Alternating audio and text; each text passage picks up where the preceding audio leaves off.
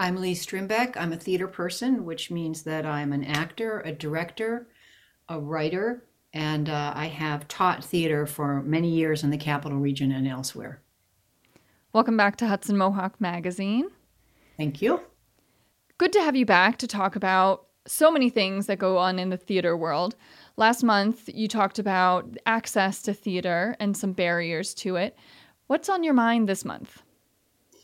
Uh, this month, I've been thinking about a, a relatively newer movement in theater, uh, which is intimacy choreography. And what uh, is that? Well, it's similar to fight choreography. Fight choreographers have been around in theater for, for quite a long time, and they're the ones who stage any violence that you see at all uh, in the theater. And also, there are fight choreographers and stunt people who work in film and television. But there has never been until, and I think it's about five years old, it could be that the movement started a little before that, um, an idea that someone actually trains to stage all intimate scenes. Intimate scenes would be anything between two people um, that involve sexuality or uh, also scenes of sexual assault if you watch television and film, you realize those scenes are quite common. Mm-hmm. there's, uh, you know, in a way, there's more sex in TV and film than there is in theater. In some ways, in theater, it's more intense because it's you're seeing live actors in front of you do it, which is not to say that actors ever have full on sex in the theater. They don't. It's a staged event. The difference with intimacy choreography and intimacy directors is that they break down the moment of let's just sit, t- take a kiss. There's, as we all delightfully know, a million ways for people to kiss each other. So it depends upon the characters, why they're kissing, where they're kissing, first kiss, last kiss, all those things. And instead of just having the actors work it out, uh, the, the, the choreographer will come in and break down that moment with them touch for touch. What that does is it makes it much safer for the actors because Otherwise, you're just assuming that two people are going to fling themselves at each other physically and that they're both they both feel completely safe and comfortable doing that. Also, if you're doing a, a run of a show, you might have to do that scene over and over and over again. If you've choreographed it, then it's not going to change. But if you mm-hmm. haven't choreographed it, then one actor might move their hand a little lower or a little higher, and that would change comfort and safety. And then what does the other actor do? Who do they talk to, right?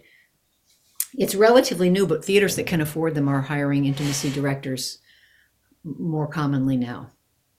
And colleges too, actually, which is really cool. A lot of colleges are hiring intimacy directors when they're staging stuff. And as a person who's directed college shows, I'm all for it because I was in the position as a director of having to stage intimacy myself, and um, and it's a it's a, it's a big responsibility. Um, how direct is this correlation to the Me Too movement? That you know that would be a great thing for for me to try to to go back on. I I I'm pretty sure it started, and I wish I could name. The, there was a, a, a I think two women who started who actually developed the first training for it in the country. I think it started before the Me Too movement happened, and the two things came together beautifully at just the right time. Um, so then, both were reactions to just culture, right? I mean, Me Too came out of the need for a movement, right? And the intimacy choreography came out of the need for safety on stage. Sounds like. Yeah, and the Me Too movement came out of uh, women who hadn't been able to speak up for so long because of power imbalances, uh, and power power imbalances in life, power imbalances in the workplace. Uh, too many, usually men in charge you know, like 98% of the time, who um, were sort of routinely abusive or crossing boundaries and you can't speak up because you're not paid enough because you need the job because you don't know where your next job's coming from. And i think the force of all these women coming together and saying me too. And uh, i'm so bad at names but that original tag of me too came from a woman who i think her Tarana last name, thank you. Um, and so it, you know it circles back to her she was the first one but but, but it took off but then it took off so yes i think i think they became connected uh, in, in, a, in, a, in a wonderful way in terms of uh, people's safety when they're working hmm.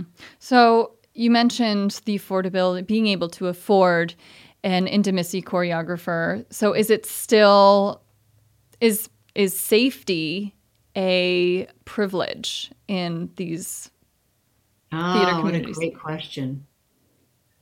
I mean, I think it. I think the answer is yes, um, because it's even a privilege to be the person. First of all, it's a privilege to have enough money. You know, mon- money and privilege go together. So to have the extra money, I mean, theaters theaters are so we work on just such little budgets all the time. I mean, I know there are exceptions, but um, there's an awful lot of you know just just barely being able to put a show up. Um, and then it's also safety for somebody in the room to speak up and say, "Oh, this play needs an intimacy choreographer. Like we're not we we're I don't want to hire actors to do that without this." Again, fight choreographers are almost they're taken for granted. You have people swinging swords or holding guns or choking people or punching people in the face, you know, appearing to punch people in the face. You got a fight choreographer. Sometimes you hire an actor who's had fight choreography training and they are in the show and they they are the fight choreographer. So I think I hope that in the future intimacy choreographer choreography will will will be the same way. There'll be someone in the cast who has done the training who can help um, who can help choreograph. If there is a low budget production out there who wants to create spaces for safety but can't afford an intimacy choreographer, what are some ways that they can use the ideas of an intimacy choreographer without uh, on a shoestring budget? I think that uh, well, first of all, you should try to reach out and see if anybody who's trained in intimacy choreography will work with you, uh, either pro bono or for a stipend. Um, and then, second of all, you could just, I mean, and you should do this anyway. You should sit the whole cast down and say, okay, when we get to scene five, there's the scene where he pushes her up against a wall, she pushes him away. So that's both, that could be both a, a sex and a fight thing or an assault, sexual assault and a fight here's how we're going to do it we're not going to get to we're not going to uh, actually have any physical contact until we break it down. Is every does that sound right to everybody? So just know when we get to that scene nobody's nobody's touching anybody. So that you you start with communication with your cast.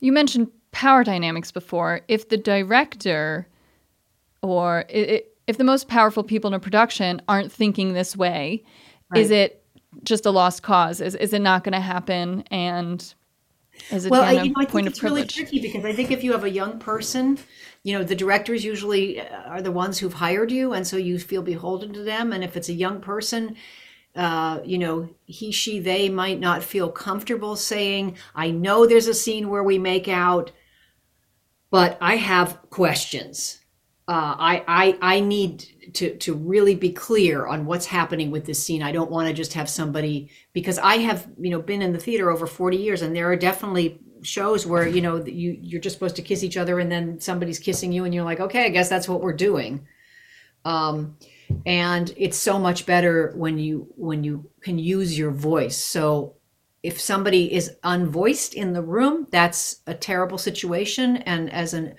as a person who's now much to my surprise sometimes the oldest actor in the room all of a sudden um, i feel like I, I want to encourage other older actors to keep an eye on um, younger actors in this situation and be the voice for them. Oh, this was a wonderful insight into theater and um, looking forward to having you back next month. It's been I'm looking forward to it too. It's been wonderful to speak to you, Lee Strimbeck. And if you want to see violence and um, and some other stuff on stage, I am in Lion in Winter at the Bridge Street Theater in Catskill, November 10th through the 20th. Great. Wonderful. Come see violence. yes. LeeStrimbeck.com is your website. Thank you so much. All right. Nice to see you.